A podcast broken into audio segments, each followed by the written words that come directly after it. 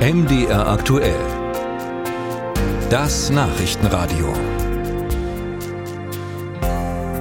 Die Bundesregierung tagt gerade auf Schloss Meseberg in Brandenburg und will dort neue Impulse setzen. Zum Beispiel für die Wirtschaft. Denn viele Unternehmen treiben die vergleichsweise hohen Energiepreise um. Deshalb wird gerade über einen Industriestrompreis diskutiert ein staatlich gestützter Strompreis. SPD und Grüne können sich das vorstellen, die FDP lehnt ihn dagegen ab. Doch wem würde der Industriestrompreis überhaupt helfen und was sagen Wirtschaftsexperten? Uta Georgi berichtet. Die Stickstoffwerke Piesteritz im gleichnamigen Stadtteil von Wittenberg in Sachsen-Anhalt, sie gehören zu den 50 größten Industriebetrieben Mitteldeutschlands.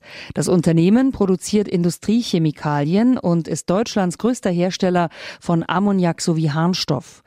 Rund um die Uhr laufen hier die Anlagen. Sie verbrauchen pro Jahr so viel Strom wie zusammen rund 150.000 Privat Privathaushalte im gleichen Zeitraum.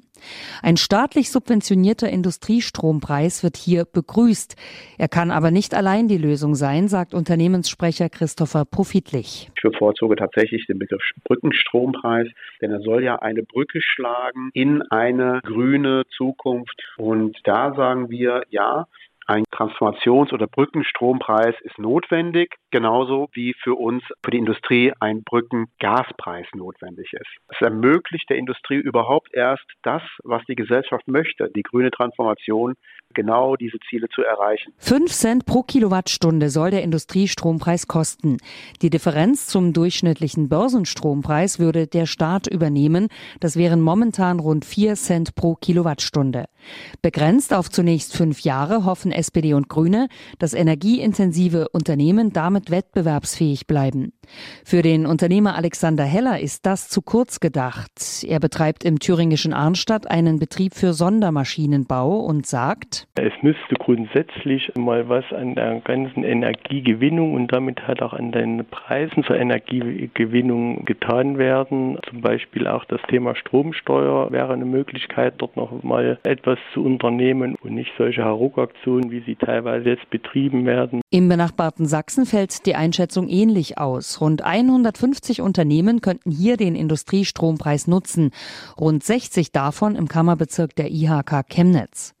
Grundsätzlich brauche man Perspektiven für energieintensive Branchen, um Abwanderung zu stoppen, sagt IHK-Geschäftsführer Martin Witschers. Allerdings sehen wir Ungleichbehandlung und Wettbewerbsverzerrungen durch den Industriestrompreis. Deswegen sind wir sehr skeptisch. Wir präferieren deutlich eine Senkung von Steuern und Umlagen, die in der Breite wirkt. Zudem brauchen wir aus unserer Sicht mehr Angebot am Markt und das müsste aus unserer Sicht auch noch flankiert werden mit speziellen Investitionsförderungen. Skeptisch ist auch der Wirtschaftswissenschaftler Joachim Ragnitz vom Institut für Wirtschaftsforschung in Dresden.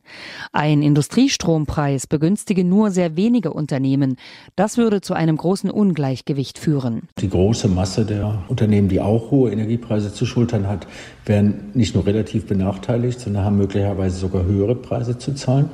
Und das zweite Argument, was dagegen spricht, ist eben, dass die ganzen Subventionen, die dafür gezahlt werden, den Energiepreis zu senken, dass sie den Anreiz ja mindern, tatsächlich energiesparend auch zu agieren. Deshalb wäre es besser, so Wirtschaftswissenschaftler Ragnitz, die geplanten Subventionen dafür aufzuwenden, um den Ausbau regenerativer Energien voranzubringen.